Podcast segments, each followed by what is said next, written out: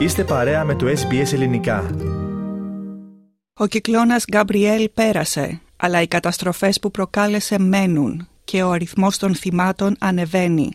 Μέχρι στιγμής εννέα άτομα, ανάμεσά τους και ένα παιδί δύο ετών, έχουν χάσει τη ζωή τους στη Νέα Ζηλανδία από τις καιρικές συνθήκες που έφερε ο κυκλώνας που σάρωσε τη χώρα, λίγες μόνο μέρες μετά τις πλημμύρες που βίωσε η χώρα σε μια από τις μεγαλύτερες πόλεις της. Πάνω από 4.500 άνθρωποι αγνοούνται, ενώ από τα σπίτια τους έχουν απομακρυνθεί πάνω από 10.000 άτομα. Μεγάλες εκτάσεις έχουν πλημμυρίσει, ενώ σε άλλες σημεία σημειώνονται επικίνδυνες λασποροές. Τα νερά παράσυραν αγροτόσπιτα, ζώα εκτροφής και γέφυρες, ενώ πάμπολοι κάτοικοι αναγκάστηκαν να σκαρφαλώσουν στις στέγες των σπιτιών τους για να γλιτώσουν. Εκατοντάδες κοινότητες παραμένουν αποκομμένες στο βόρειο νησί.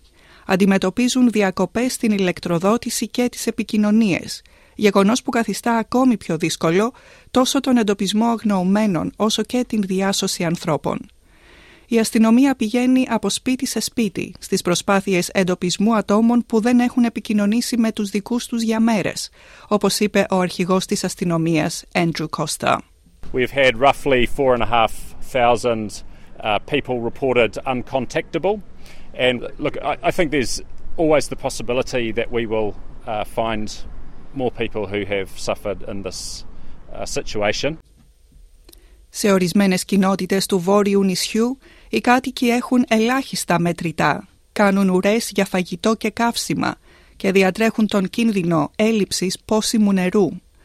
Ο Πρωθυπουργός της χώρας, Chris Hipkins, έκανε λόγο χθες Παρασκευή για την χειρότερη φυσική καταστροφή των τελευταίων δεκαετιών στη Νέα Ζηλανδία και προειδοποίησε ότι ο απολογισμός των θυμάτων ενδέχεται να αυξηθεί αφού οι αρχές δεν έχουν αποκαταστήσει την επικοινωνία με ορισμένες αποκομμένες κοινότητες.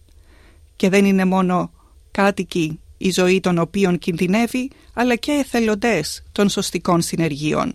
Ανάμεσα στους εννέα νεκρούς είναι και ένας εθελοντής, όπως ανακοίνωσε ο αρχηγός της υπηρεσίας πυρόσβεσης και εκτάκτων περιστατικών, Kerry Gregory.